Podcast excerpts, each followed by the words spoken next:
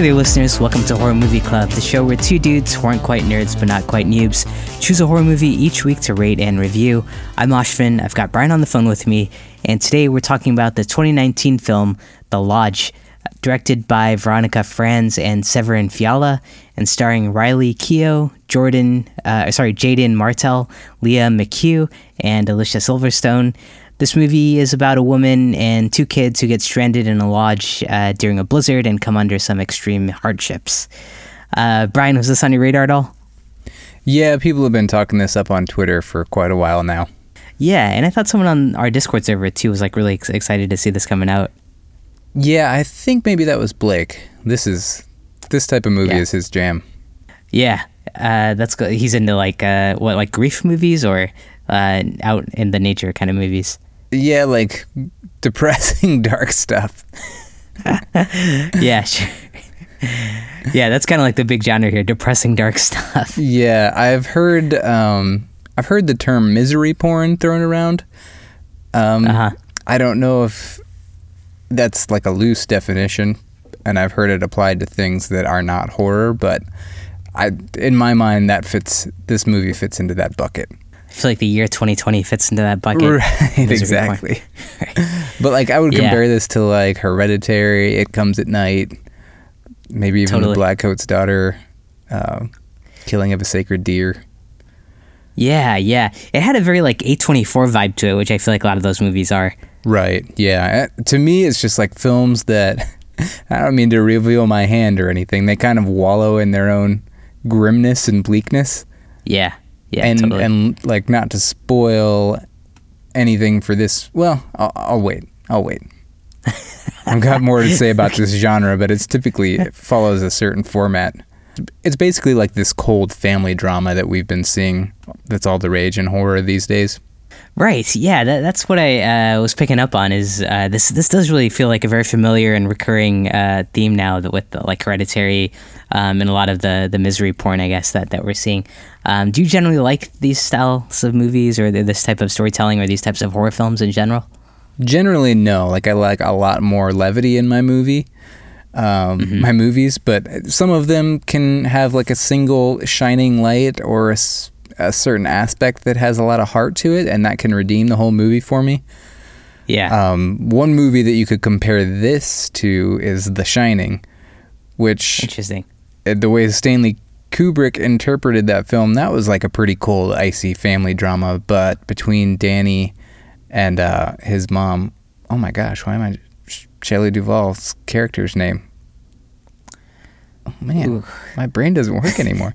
but they're like kind of the heart of the story, and that's enough for me to like love that movie. Yeah, yeah. Wendy. I guess that's important because in these movies you do end up spending a lot of time with like one or two characters and on the conflict and grief they're going through. So it's like it, it is important that you're pretty vested in them and, and like rooting for someone. I guess. Right. And um I don't I haven't seen it name dropped specifically to this movie, but I feel like Don't Look Now is often brought up in the Oh. discussion on these movies like these family dramas that are trending as a spiritual Yeah. predecessor to this type of movie. But that one had a lot more levity and charm and like a loving relationship. Between the couple. Yeah. Yep. Like they had their their moments too and they were grieving, but Yeah, it wasn't just utter bleakness. that's true. Yeah. From what I remember, it's been a little while. I mean, I know they have a loving relationship because do you remember that like epic sex scene that's like six minutes long? Shoots, I don't. But now I kind of want to go back and check this out. uh, yeah, you- you're right though. That one I feel like didn't hit you over the head so much as like some of these more recent ones um, do. Uh, Babadook would also be in this category, right? Um, I don't know about that. I- I'd hesitate to put that in this bucket. Really? Not bleak enough. Okay, so we're just talking about like really bleak, like it, almost like outside of the story and, and like what's going on, but more just like movies that focus on just being really depressing and making sure you know how depressed everyone is. I yeah, yep. Like beating you over the Okay. head with how depressing everything is. And a lot of times too, like you bring up a good point, it may not just be in the story, it might be in the atmosphere, the mood, the music, the lighting. Uh, Sure. Like the composition of the shots. Like this movie, for example, has a lot of blank, um, like set deck. Like it's Mm-hmm. really sparse and cold, and everything's like white or gray or brown. Yeah, right. Um, very much like the killing of a sacred deer. And uh, Thimios Bakat- Bakatakis is the cinematographer for both movies. Oh, wow. No kidding. Between both of this and, and the killing of the deer, of a sacred deer. Yeah, can you kind of see that now that you hear that? Yeah, now that see you- the similarities. Yeah, now that you mention it, uh, I, yeah, I do feel like visually uh, with some of the, the tonal patterns and stuff, uh, I, I could kind of imagine that. And uh, these directors together as a team did Goodnight Mommy. Oh yeah, right. And it, that one, I actually I thought that was like a lot brighter of a film uh, visually than than this one. Like, wasn't most of that in the daytime? Yeah, that was like a very like sunshiny summertime movie, but uh, again, very bleak. Yeah, yeah. Um, you know what they say about like the Austrian summers? I mean, that's that's probably what's going on there. Sunny yet bleak yeah, exactly. is the English translation. Yeah, yeah. Australian filmmakers, uh, Goodnight Mommy, which uh, I, it's weird because would you? I, I don't know if I would count that in this category. Would you? I think I might.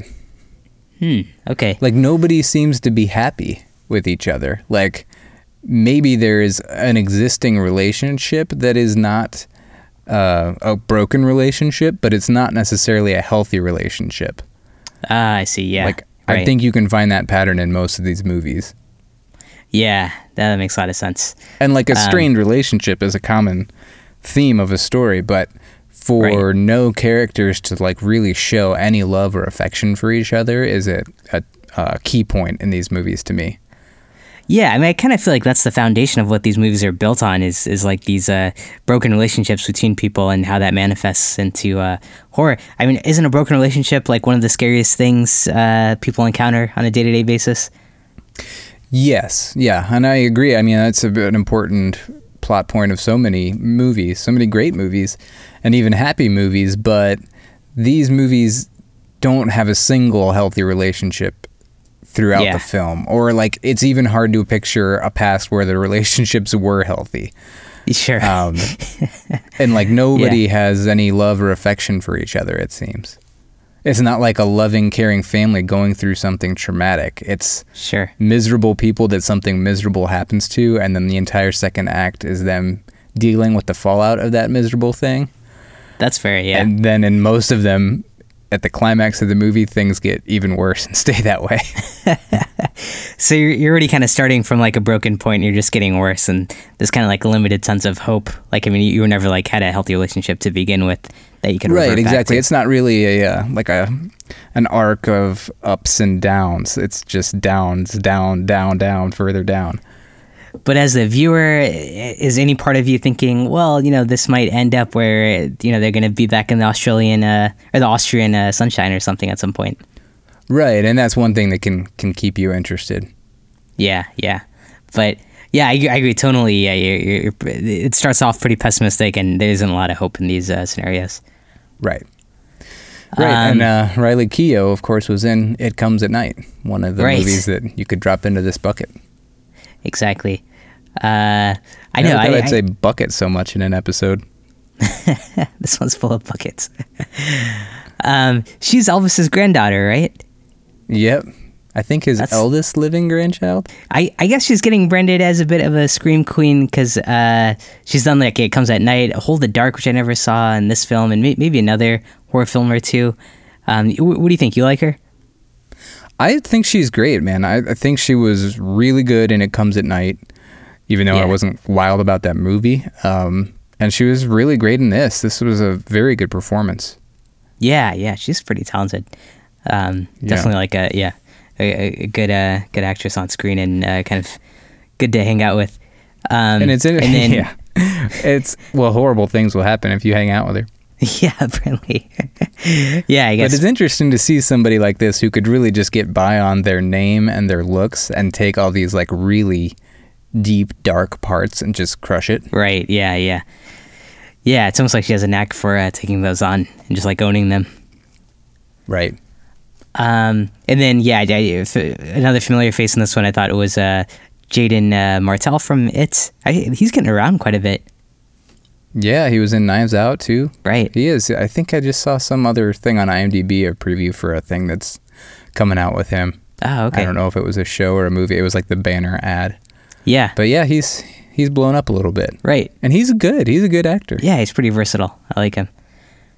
Um, and I oh yeah, now, now that you mention uh, the connect uh, uh, or the similarities with uh, the sacred, the, what was that movie called? The Killing of a Sacred Deer. the killing of a sacred deer. Yeah, so that also sacred had deal. the killing of a sacred deal. that's Donald Trump's team. Yeah. uh, that also had a cameo by Alicia Silverstone, which Yeah. It's funny. Yeah. is is this like just what she does now? Like just randomly shows up for like five minutes in a horror film? Her IMDb page is still pretty dense. Wow, that's good. Good for her. So yeah, I don't know if small roles. Yeah, yeah, it must be. Um, yeah, it's always weird, weird to see her because she looks familiar, and I can never place her, and then it's like, oh shit, that was Alicia Silverstone. Yeah. Yeah, it's weird because I I always feel like it's her, but then I'm like, is it really her? Like I don't know why I have a hard time believing it. I mean, she looks almost the same. Yeah, yeah, she does. Yeah, she hasn't, she hasn't changed that much. I guess it's just been a long time uh, since we've seen her like in a full role. Right. Um, movie had a. It seems like a long road to release. It, it came out uh, 2019 early. Uh, I feel like January, February. It was at Sundance, but then it didn't really hit uh, the box office or the theaters until February of 2020, and then it kind of is now on streaming on on Hulu. So kind of kind of a long road to getting released. Yeah, it was a little bit. Um, and it never had a major box office or like a wide box office release. It was a limited release in LA and New York, and then two weeks later it expanded to 320 theaters. Hmm.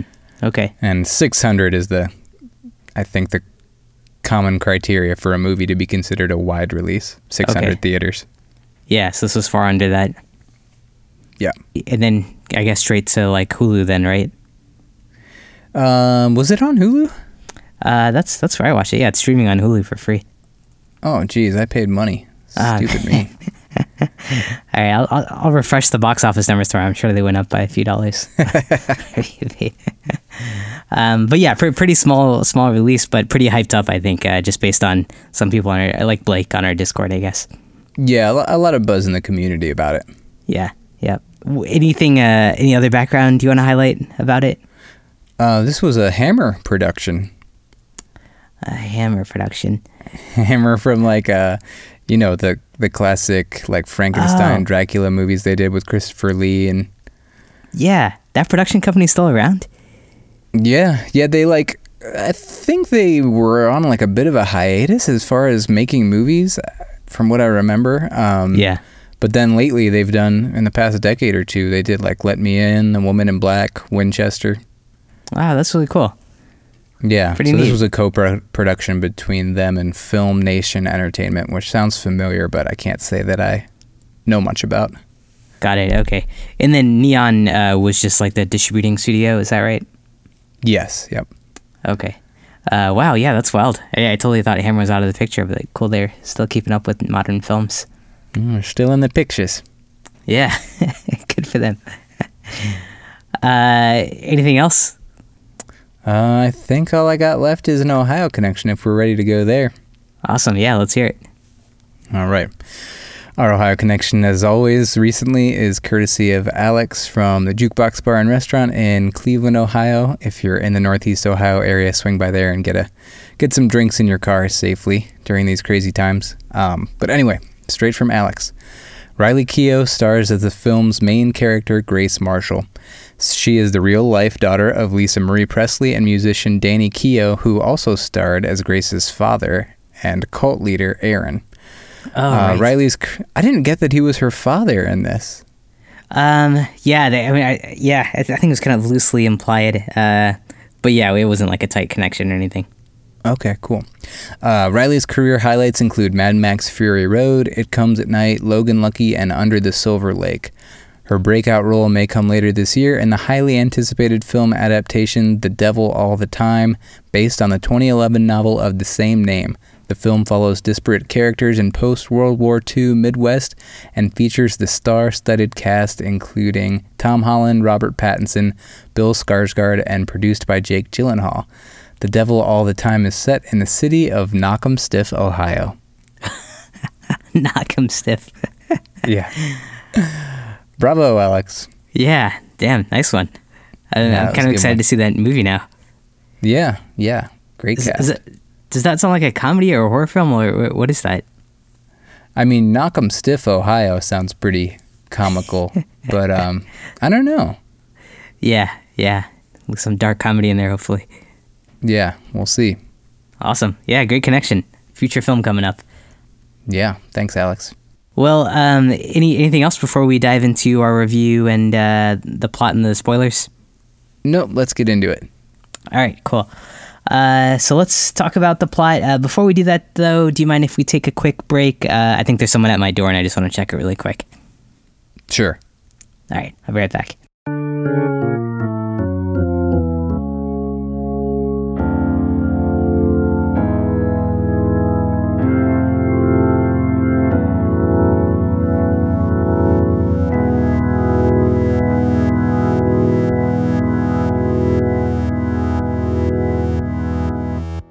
Hey, Brian, I'm back. Yeah, everything okay? Yeah, sorry, it was just uh, they were dropping off our condo newsletter. Um, but I got some really shocking news. Uh, according to this month's newsletter, I've died. Um, no longer alive. It was, they kind of printed it out on a flyer, so I don't know what to make of that anymore. I'm embarrassed, man. I thought you knew. I, I would have told you. Ah, man, you've known this whole time. Yeah, Yeah. I wrote that. oh, that was you. Yeah, yeah. I thought that- His his only friend is this guy he talks to on the phone. Maybe we can get him to write something. yeah, exactly. We gotta gotta reach out to this guy in North Carolina to get some words about this guy. well, thanks for uh, entertaining me all these months while I've been dead. Anytime, man.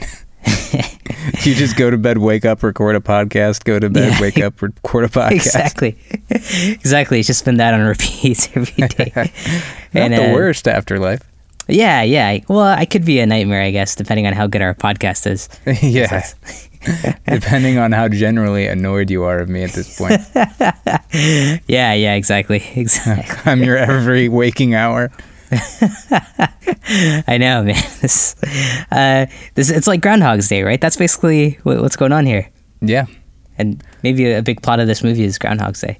Yeah, I'm your Ned Ryerson. Uh, was that Andy? And you're falling in love with a man named Andy MacDowell. yes. Oh yeah, I love that guy. All right. Uh, yeah. Should we talk about the plot and uh, Yeah. the review? Okay, great. Yeah, let's get to it. All right. Uh, so this film opens up with uh, a view from inside of a dollhouse, uh, and and this becomes like kind of a recurring image throughout the film. Uh, did this strike you as something very familiar? Yeah, it feels very much a hereditary ripoff. Yeah, like within like two three years of Hereditary, doing another dollhouse uh, metaphor. Right, in a movie that is very similar to Hereditary in a lot of ways. True. Yeah, yeah. Um, They never yeah. really, I'm sure we'll get into it, but it, it never really followed through to me with this dollhouse stuff. Yeah, I mean, yeah, definitely not to the extent like in Hereditary. I feel like they do a good job of uh, bringing that into uh, the story, but not so much in this one. Right. Um, all right, well, then uh, the movie opens with Alicia Silverstone. Um, she's taking her son Aiden and her daughter Maya. Uh, is it Maya or Mia? Mia. Okay, Mia. Uh, to stay with her estranged husband, uh, whose name is Richard. Um, her husband, Richard, tells her that he's decided to marry his new love interest. Uh, her name is Grace. And at this point, we just see, uh, uh, I guess from a distance, uh, a woman with brown hair walking out uh, of the backyard. So we don't really see Grace at this point. But, but she's more mentioned, right? Yeah, it's clear that she's just like leaving and snuck out the back. Yeah, right. Um, and we know the kids are kind of like not really into her and, you know, obviously prefer their mother. Yep. Uh, but the next scene, unfortunately, their mother uh, goes home, has a glass of wine, and pulls the gun out and shoots herself. So right away, this kind of throws us into the whole grief trauma cycle. We're at a funeral, we're watching the kids cry, and they're kind of coming. Uh, they're, they're yeah in a pretty terrible place, I guess. Yeah, so so far it fits the mold. Unhappy characters get more unhappy. Getting unhappy, yeah, exactly. But boy, when she shot herself in the head, I like called out audibly. oh yeah, and yeah. my That's, stomach dropped. It was pretty, um, pretty rough. It was just so matter of fact, I guess. I know. Yeah, yeah. Just like casually sipping a glass of wine and just pulls out this gun and no like fanfare about it. This movie has very little music. It makes it much more cold and chilling. Right. Yeah. Yep. Yep. Definitely. Uh, yeah. See, that was kind of a shocking uh, kill in the beginning. Uh, so then a few difficult months go by. Uh, the family is obviously grieving. The daughter and the son are taking it pretty rough. Uh, suddenly the holidays are coming up, and Richard decides uh, that he wants his kids to go with him uh, and his uh, now fiance Grace um, to this lodge to spend some time and for them to get to know Grace. Uh, the kids reveal that they hate her. They, they, they don't really like her. They probably blame her for like the breakup and what happened to the mother. And they also seem to know that she has this uh, history of uh, surviving this cult um, as a as, as a young girl. That she was uh, there was this cult and everyone killed themselves, but she didn't. Is that is that your understanding? Yeah, she's the only survivor of like a Heaven's Gate type suicide cult. Oh, right. And I think Yep. the kids even say she's a psychopath, and they say she's in your books, right? Which yeah. I don't know what that means if he researches that type of stuff or what. I think I feel like he was a journalist, but I can't remember what his job was. Yeah, yeah, and then that's something uh, I, want to ask you about later too. Um, but yeah, they, they seem to have that background on her to know that she's one of the survivors of this thing that happened years ago. Yeah, and we get Um, a scene of them googling her and everything. Oh yeah, and they they have this like whole found footage kind of thing uh, that shows these bodies, uh, people killing themselves, uh, and yeah, I think this was kind of our first scare, right? Yeah, yeah. I, I mean, if you don't count the suicide, which was a hell of a scare, but Yeah, that's true. first like um, really horror movie esque imagery. Yeah, right. Uh, did did you like it, or did you feel like it was out of place or anything? Yeah, I sure I liked it. It kind of reminded me of um, Sinister. Some of those tapes. Yeah, yeah, I like that because usually I feel like uh, movies go one way or the other, where it's like not found footage and all uh, just uh, normal footage, and then or all found footage. So it was kind of a cool way to bring that element in. It was like the only time the movie really broke form, um, and it Yeah. was kind of refreshing, especially like looking back on the movie. It- Yeah, yeah, right. It's even more refreshing now that I know what the whole movie scape was like. Yeah, yeah, it's kind of like a breath of fresh air in the middle. right. Even though it was a Uh, super grim scene itself, but Yeah, yeah, for sure. Um, so finally, the kids do agree to go on this vacation with the soon-to-be stepmom, uh, and then we finally get introduced to Grace. Which you know, uh, throughout this whole part, I mean, we're maybe like twenty minutes in. We haven't seen her. We've seen her like from the back, and then we see her like outside of a, a frosted window. And finally, like the first time we're seeing her is like she gets into this car and she turns around, and that's when the kids see her. Did you like the way they slowly revealed her? I didn't give that much thought. But sure. I, I thought that was, really cool. Like, cause up until this point, she's just like a conversation item.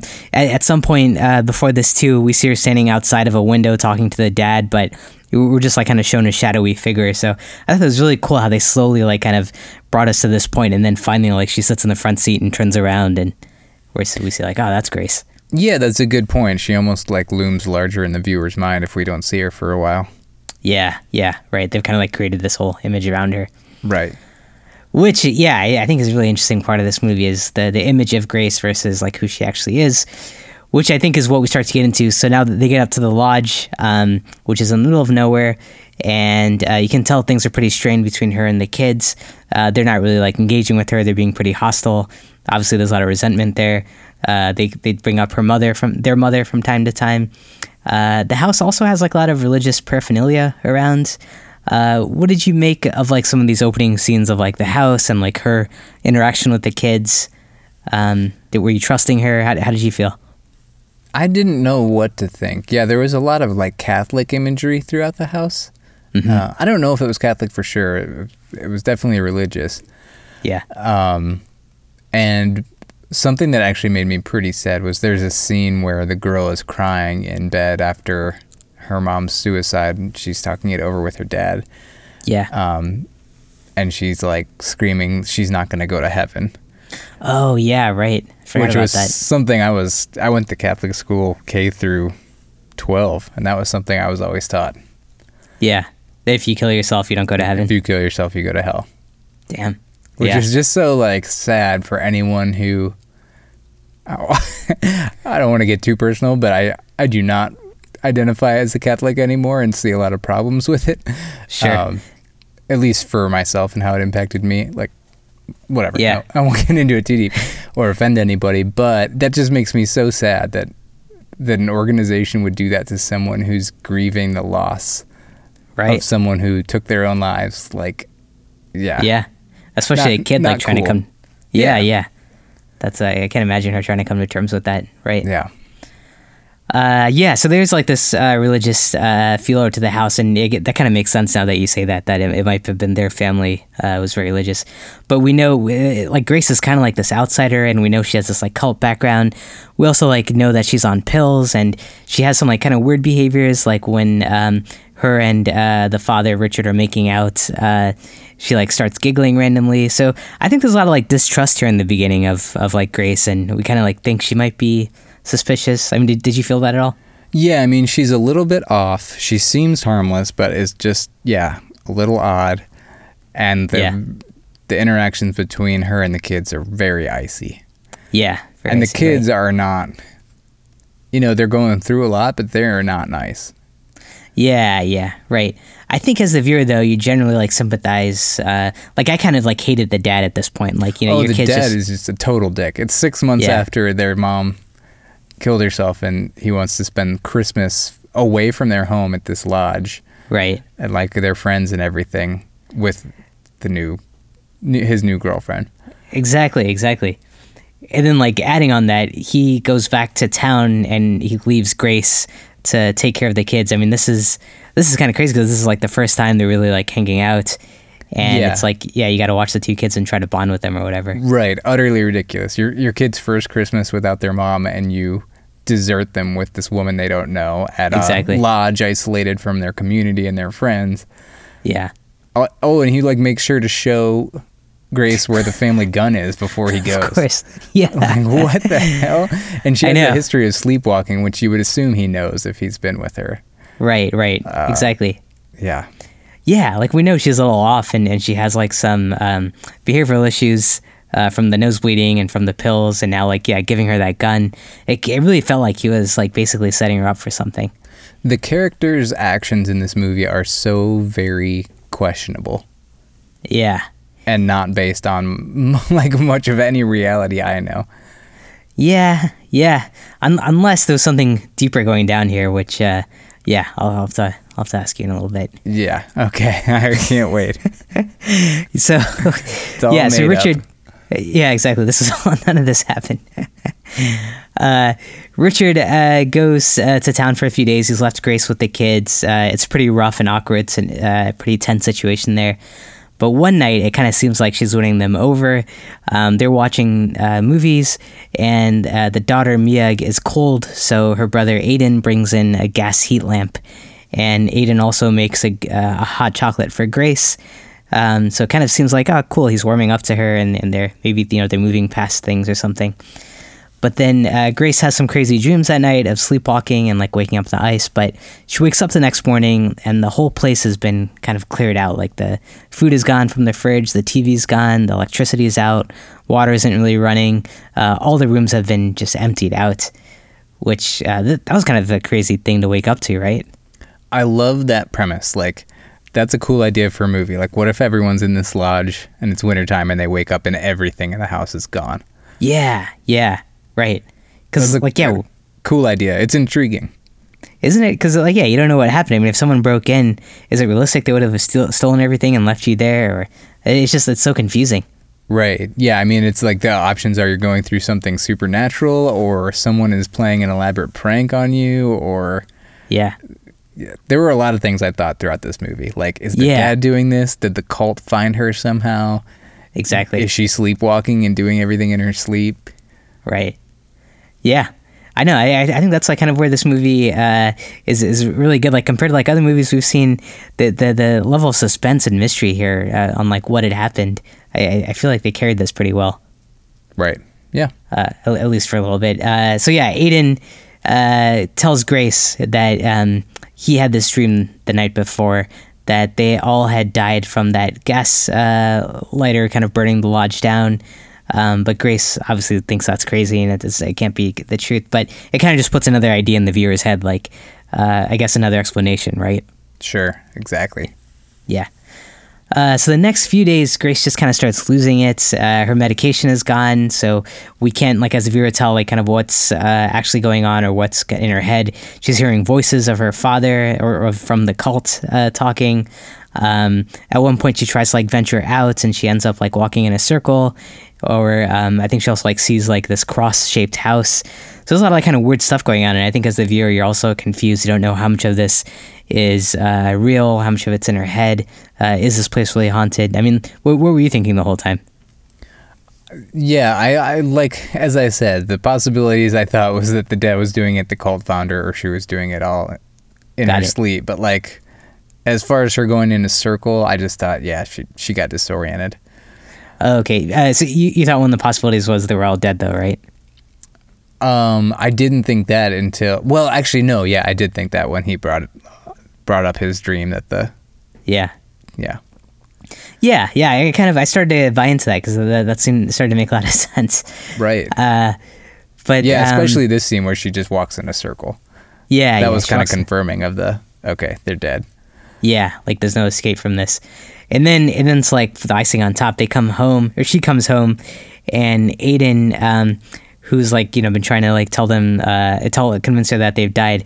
Uh he finds a newspaper clipping which has their obituary on it and like shows that th- those three died on on December 22nd or something. And then he also like goes up to the attic and hangs himself just to prove to her that like look, I can't die, like I'm already dead and, and we're all dead. So I think at this point she kind of loses it. She runs outside, but while she's out there, she finds her dog frozen to death, and Mia comes out, and Mia kind of breaks into tears, and um, I think slowly between Mia and Adrian talking or Aiden talking. Uh, they kind of reveal like, oh, this whole thing was a prank. They really kind of stuffed all the belongings into the basement in a crawl space, and have like set up this elaborate prank to convince her that uh, they had died. What, what did you think of this? It's crazy. it's, it's such a silly, outlandish thing to put in a movie that takes itself so seriously. Yeah, Um, I was a little annoyed by it, but what do you think? I, I thought it was pretty creative. Like uh, these these kids went all out, and we knew like they had a lot of resentment, um, and we knew like she was already kind of a, um you know had a lot of uh, trauma historically, and um, might have been dealing with some uh, mental issues. So I, I feel like they it was pretty manipulative the way they kind of combined these things, and and what they did like wasn't uh, too far fetched. I thought was it? to hide every single thing in the house while someone is sleeping. Oh, and- but they off had the electricity Yeah, and like everything. Yeah. And ma- I mean, yeah, I, th- I assume they drugged her a little bit, so she slept a little late. Yeah, I think they mentioned like sleeping pills in the hot cocoa or something. Yeah. And then to think that she wouldn't search the entire house to see if they hid stuff somewhere. To think there was a Yeah. space in the basement where they could hide everything that was in the house, pretty much. Yeah, yeah. Um, and then also, like, why would you? eh, There's a scene before this where she's sleepwalking and comes into the room and she's holding a gun in her hand. Oh yeah, I forgot about that. Why Yeah. would you convince a crazy person who has access to a gun? I I shouldn't call her crazy, but a person with a traumatic past who's on Yeah. medication, convince her that she's already dead and that they can't die. Yeah, That is Have so you- dumb. I know they're kids, but uh, like Aiden's probably like 14. Well, that's what I was gonna say. Like, have you met teenagers? Like, these are the kind of dumb Yeah. things they do. But like you know, when someone walks into your room and is standing over your bed holding a gun, no, the might- joke is over. Like, Yeah. then show them, hey, look, none of us can die. oh yeah, that was right. I forgot That's that that happened. stupidest thing in the world. Like that was before he did the hanging himself thing. Yeah, yeah. I agree. That that part, like, he probably should have gotten the gun and then done that hanging himself thing. Yeah, I think that was before, or if it wasn't, that would be the point where you're like, okay, Yeah, no, I think you're right. I think that happened first. Um, but yeah, yeah, obviously, uh, terrible idea because now you've like convinced this woman um, who you know has a lot of trauma uh, and has had cult experience that um, that you've convinced her she's dead, and like now now they're trying to like tell her like you know we were just kidding, it was a prank, but she's kind of too far gone at this point. So um, I think what happens next. Oh yeah, so next uh, we get a, a, creepy scene of her kneeling down uh, by the fire and like burning her knees and maybe doing some kind of cult stuff where she like repents and confesses or whatever.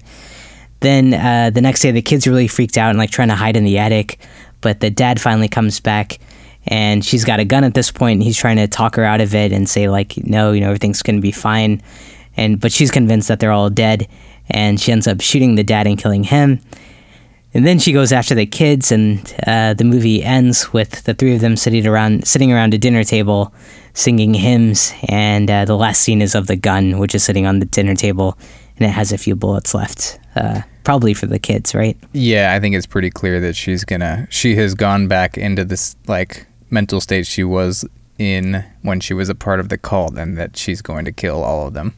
yeah right exactly. Uh, which yeah, damn. I mean, that's uh, I, I thought that was kind of a, a heavy ending. Um, I, I wasn't sure how far they were going to go if they were going to show the the killings or not, but kind of kind of nice to like end it on that open ended note. Yeah, open ended, but but not really. Yeah, implied. Open ended in that we didn't see kids get murdered. yeah, exactly. which I don't know. For me, like this is one of the first films I've seen where I kind of wanted these kids to get murdered. Once I figured out it was a, a prank they put on. Did Did you get that feeling at all? Yeah, I mean, did you like? Were any of these characters likable in any way? Even Grace, like, she's not that great of a person. Like, I I kind of I kind of liked her. I, I felt for her the whole movie. Like she was uh, basically from her angle, she fell in love with this guy, and she's got to she's trying to like win over the family, and basically they they killed her or tried to. Yeah, right. I guess they didn't, and they did a few things to make her likable. Like, she saved the girl's doll from the ice and fell on the ice trying to get it. Yeah, Um, but yeah, I don't know, man. Yeah. don't What, what, what were your big uh what, were- what were your big uh, issues here? I just, I'll probably sound like a broken record, but I just, I'm not interested in a movie where things start miserable, get Yeah. worse. The rest of the movie is the fallout of how they got worse, and then it ends with things being even worse than they you thought they could have been. Like yeah, with no fun or redeeming qualities in the mid like at least hereditary had some supernatural stuff that to me was like all right thank you like that saved this movie from just being a deep dark pit of depression and gloom but this Sure. movie didn't have anything like that for me you didn't find any kind of like hope or uplifting uh, at the end of the film when like we know these kids and, and this dad who's been like a terrible decision maker uh, and, and these kids who've been like playing this terrible prank on this person uh, kind of seeing her come into this role where yeah she kind of thinks they're all dead but the, like the last scene of her sitting down knowing she's gonna like kill these children uh, that wasn't like an uplifting note for you at all? Yeah kind of like a redeeming kind of thing that these kids are gonna get theirs Yeah, exactly. and that she'll play probably with fire. kill herself too Uh, I don't, I'm not sure if she. You think she would? I think so. Although That's I don't know. unfortunate. I mean, they. Yeah. I think her mission in the original cult thing was to carry on the message of the cult. I think maybe they Oh. deliberately left her alive. I can't remember. Yeah, yeah. I kind of got the feeling she would be like the survivor out of this one again, Yeah. like how she yeah. was So in the maybe cult. Maybe she will be a survivor. Yeah, but so that that didn't give you like any upward mobility or no, no, it didn't. smiles at the end. It did not. Uh, and I mean, like, I wasn't sad to see the dad die either, because you leave your kids alone for days with a person who is a stranger to them yeah, yeah. for So, Christmas, yeah. six months after their mom's suicide. Right. Yeah, that was very suspicious. And and you know, throughout the whole movie, that that was one thing I had trouble reconciling is uh, you got this dad, he knows her past, and I'm not sure like why he knows because yeah, as you talked about, he's either a journalist or writing a book or maybe doing some research or something, or it's, it's something in his line of work. I kind of thought maybe he was like a, a doctor or like a, a therapist or something, but probably not. Um, but then, yeah, he's bringing her there. He's like arming her and then uh, kind of abandoning her with his children. I, I kind of, I, I don't know. I had this feeling the whole time that he might have something to do with all this, but you're pretty convinced he didn't. No, I mean, I for sure thought that was a possibility as well. But I mean, Yeah. now once it's all said and done, I'm convinced that he didn't. Yeah, yeah. You still think that's a possibility? I mean, we never got to really hear his side of it. I wonder if he didn't die. if there was that, some sinister. How would that look? Let's run through that scenario. Okay, so he was a part of that cult, and the one person that got away. Well, okay, so someone left him a note saying one person got away, and so years later he's trying to correct that, or maybe revive the cult and have this all happening again. And so he's brought her out to this lodge to kind of reenact the whole thing, maybe, or maybe somehow convince his kids to uh, put her in the situation because we got to bring the cult back or something. Maybe uh, disciples. Uh, what do you, what do you think? Okay, all right. That's not that, for this movie. That's not crazy far fetched. Yeah, yeah. I mean, is it more far fetched than like a terrible father does, right. does what he did? Yeah. Or kids trying to convince a unstable person that they're in purgatory and that none of them can be killed, even though she has access to a gun. Yeah, that's true. Now that you say it this way, it, it does seem very far fetched throughout the whole thing. I, yeah, I think for me, like the, yeah, I mean, listeners can probably tell from my tone how I felt about this movie, but to have this be such a deep, dark, depressing movie without hope, yeah, peppered with these really illogical, far fetched situations, scenarios, and choices that the characters make, it's just like, why? Yeah. There was a while where I liked this movie, but then at a certain point, I was just like, I don't care anymore. yeah, yeah. Um, the the part I, I guess like the the aftermath of when she wakes up and they can't figure out where they are and we don't know what's going on. Like that didn't keep you like engaged, like kind of trying to problem solve or just on your toes on like, well, what the hell's happening? What's going to happen next? You don't think that kind of kept you engaged? Yeah, I mean, this was a very different first half of the movie versus second half. Um, like once it was clear to me that they were in purgatory, or that, that that's what the kids said, and that was with like 30 minutes left in the movie. Yeah. I was like, I'm done. Like, I don't care. Like, if they really are in purgatory, I don't care. Like, what now? They like try Yeah. to make it to heaven because this movie has so many religious themes. Yeah. And then when it was a prank, I was just like, all right. like, I, I just really don't care anymore. I didn't care about a single character. Yeah, yeah. Yeah, I, I'm with you. Yeah, when- when they kind of validated the purgatory theory, I, I kind of felt like, oh man, that's that's lame. They just died and they've been in the afterlife the whole time. But I had the opposite effect though when it became known it was a prank, because suddenly you had this like malicious kids, because this whole time you've been looking at them as victims, uh, kind of surviving, you know, their mother. But now you kind of see them in this new light as like these two have been manipulating this uh, woman who uh, obviously has a lot of issues, and uh, now they like have to. The, the, now it's like got to become like a revenge flick at some point. Right. And it, like, if it was, if there was any point where you liked the kids, that went away then. Yeah, yeah, exactly. And if you do like Grace, like, she's off the rails at this point. So yeah, who is there left to root for? Like, that's true. um, yeah. That's true. I, I guess from a character arc perspective, I, I was like really suspicious of Grace in the beginning, and then like through this experience and watching her interactions with the kids, you're kind of building trust with her throughout.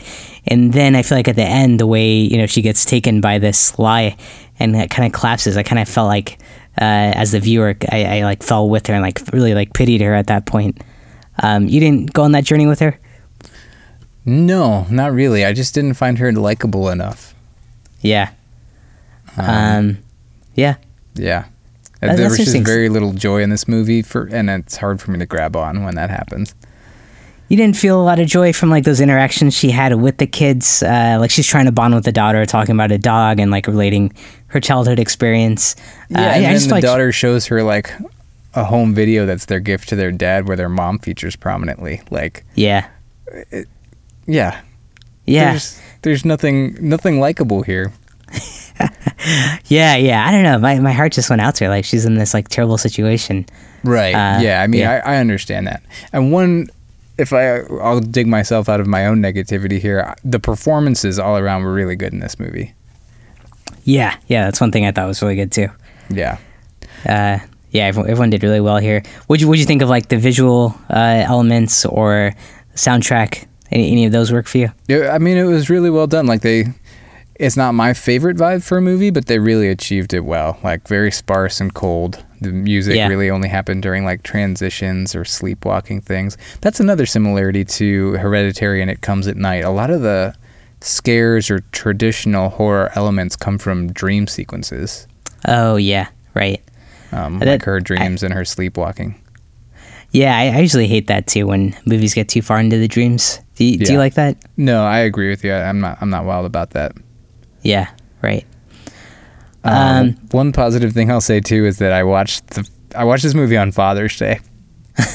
Bad choice, but I watched the first half of it. I was like, my wife took the kids somewhere, and I was getting some me time. Yeah. And after the first half, it was like so grim and depressing, and I didn't know what was going to happen. And I came out, and I was just like hugging and kissing my kids, and like, I love you both so much.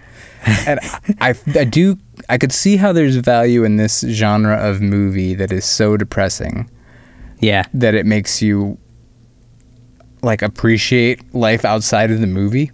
Yeah. Interesting. Like this may sound crazy, but I honestly feel like I've been a happier person since we have like taken on this podcast endeavor. Not, I mean, I have fun doing it, but like watching all these horror movies is making me appreciate every moment in my life where things aren't horrible. Yeah. Yeah. I'm with you because like these movies really set the tone for like how bad things could be. right, cuz I mean a lot of these are very real life scenarios. Like somebody Yeah. somebody gets sick or somebody passes away or yeah. Right. Yeah. No, I'm glad that it's, it's had an uplifting uh, uh, effect outside of the film. Yeah. But yeah, the, when I came back for the second half, I was much more down on the movie. Uh, yeah, I wonder if watching the second half, how you would have felt at that point. Uh, Yeah. If you still would have hugged your kids afterwards. Because that, that's I one thing. like, you were you were both evil, and you're gonna prank me. I know, and, and that's that's uh, a very common thread with uh, this director in Goodnight Mommy. Uh, not to give away an ending or anything, but I, I don't think she likes uh, kids or something. These movies are just so nihilistic to me. It's like they're made by people that don't like people. I, I just I don't like that. I don't like that in a movie. I don't. Uh, Yeah. I I know other people dig this stuff, but this is just not my bag. Sure, sure. Yeah, the bar for like humanity is pretty low on this one. Right, right. You know what else this kind of reminds me of is Better Watch Out. Uh, oh yeah, yeah, right, right. You didn't, that's a good one. Yeah. Yeah, But- I mean it's it, it kind of goes back to like any time like you have these movies where it's like a we saw like some doll ones or ones where the kids are scary. Like you're taking this uh, figure that's not supposed to be very threatening and putting them kind of in a a monstrous light, I guess. Right. Yeah. But anyway, I'm I'm sorry I'm talking so much and ranting. What do you What did you think of this movie? Uh, you know, it, it kept me really engaged and intrigued, uh, and I agree with you. The performances were great all around. Uh, I thought it was a pretty unique story, though it did have a lot of similarities with like some of these other films you're talking about. Um, but yeah, I, I liked it overall, and um, I, I yeah, it was I thought it was like a fun watch, and uh, I, I I loved like how it ended too. Uh, so I had a really good time watching it. It kind of like it starts in a place of grief, but then it starts to get very paranoid and like you get anxious throughout, and you don't know like what to believe. But then there is like a great explanation at the end, which I hear you like probably isn't very realistic, but at least it, it wasn't like the lighthouse or something where it's like very undefined like what happened. Sure. Um, what do you make of the dollhouse, man? What What was the role of the dollhouse in the movie? Uh, I don't know. I kind of felt like it didn't really have a role. What what did you think? For a moment, I thought maybe the kids like used it to like role play the situations because Oh. you see some scenes in the dollhouse that are things that are about to happen. Yeah, right. but there's no like supernaturalness to the dollhouse or anything. And in the dad, the end, the dad like sees it, Right. and that like sparks some concern in him. like, I don't know if he sees it and realizes, oh, they're gonna prank my my girlfriend. And it seemed like it was a replica of the lodge itself. Yeah, yeah, it did. I, you know, I wonder if that's what they were using the whole time, because there was a time between when they decide, uh, they the, when when they're against going into the lodge versus when they go to the lodge, and I wonder if like the dollhouse is just kind of where they like m- came up with this master plan. Right. Right. Could be it. Yeah. Yeah. Maybe. Um, but otherwise, it just felt like a nod to Hereditary for the most part. Yeah, it did. Um, oh, one last thing on that theory about the dad being involved in it. The mother dying in the beginning, like we assume it's because of the grief of like knowing her husband's moving on.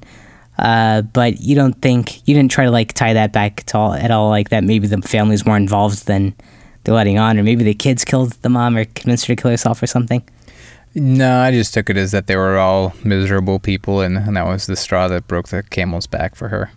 Yeah, yeah, makes sense. Yeah, that's a that's an interesting viewpoint you got there. That yeah, you're right. These were very miserable characters. Um, but I thought Grace was like the one like place of hope of like someone who was on the up and up, had a new family that she was coming into, um, but it didn't work out too well. Right. Yeah, It did not. unfortunately.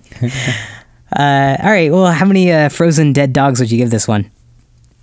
You know, I was tempted to give it a two because it was um, pretty gripping for the first half, but I think I got to give it a one. I just Wow. I need to reflect how much I dislike this type of movie. That's amazing. Yeah, yeah. And and you think this one was just worse than like other ones like Hereditary, uh, or like It Comes at Night, just because uh, the payoff wasn't as big or that not as interesting. I thought that the like the production values were high, but the story itself I thought was a failure to me in a lot of ways. Like Yeah, again, sounding repetitive, but there's no emotional connection to the characters, at least there wasn't for me, and the mechanics of the story are just highly questionable. sure. that Yeah, anybody of any of these characters would actually do the things they do in this movie. Um, yeah, So between the like just atmosphere of utter misery the entire time and the like mechanics of the plot being a little silly to me, I it just yeah. That makes sense, and I feel like that's a common critique with this genre too, is uh, around like the the realistic ma- behavior of some of these uh, people in these like very grief stricken roles. right. But I mean, it was a, it was a very well put together movie. That's hard to deny. Yeah, yeah, great production. Yeah. How many uh what dead frozen dogs do you give? it? yeah. Uh, I was gonna give it four and a half, but uh, I think I'll, I'll dial it down to four, just uh, just to leave some room here. But I, I, I had a really good uh, viewing experience. I, I thought it was like pretty scary and like at the same time also um, intriguing enough, which I feel like is a rare combination to come across with horror films. Usually, you kind of know exactly what's going on. And then I liked Grace's character, um, and I you know I felt for her. So uh, yeah, yeah, I, I'd give this four frozen dogs. All right, man. Biggest ratings gap we've had in months. I know it's about time. Yeah. I'm glad. Well, uh, anything else on the lodge? No, I apologize to the listeners for all my rants. Thanks for hanging in there. Yeah. No, it's good. I, I think uh, I'm glad we're talking about this genre because I, usually I hate this genre too, but something about this one felt a little different. Yeah, and I mean, even the ones I like, they're just they're not movies I'm ever gonna watch again. Yeah, same. I don't think I'd ever watch this one again. Yeah. And it's definitely not the same as like a fun horror movie or anything. Right. Yeah. Yeah. All right. Cool. Well, uh, that's it for our discussion on The Lodge. If you enjoyed this episode, please give us a five star rating on Apple Podcasts so that other people can find our show, and we always appreciate the feedback. If you want to join in the discussion, you can find our social links on horrormovieclub.com, or you can shoot us an email at podcast at horrormovieclub.com. We're going to be announcing next week's movie on Facebook and Twitter in case you want to watch it before the next episode. We're also on a Discord server where we're chatting up uh, with other listeners and horror fans, so you can find that link on our website. We have a Patreon page uh, where you can find us at patreon.com slash horror movie club. Our logo is by MMA Pop Art, so check her out on etsy.com. If you're in the Cleveland area, uh, hit up Jukebox uh, Bar in Cleveland. That's uh, where Alex Boudin is, and he's the one who's delivering us our Ohio connections. And until next time, if you're headed out to a remote lodge with some new family members, make sure uh, Brian likes one of them. Otherwise, it's going to be a long discussion of, of tragedy. Run them all by me first. yeah. Headshots, bios. Exactly.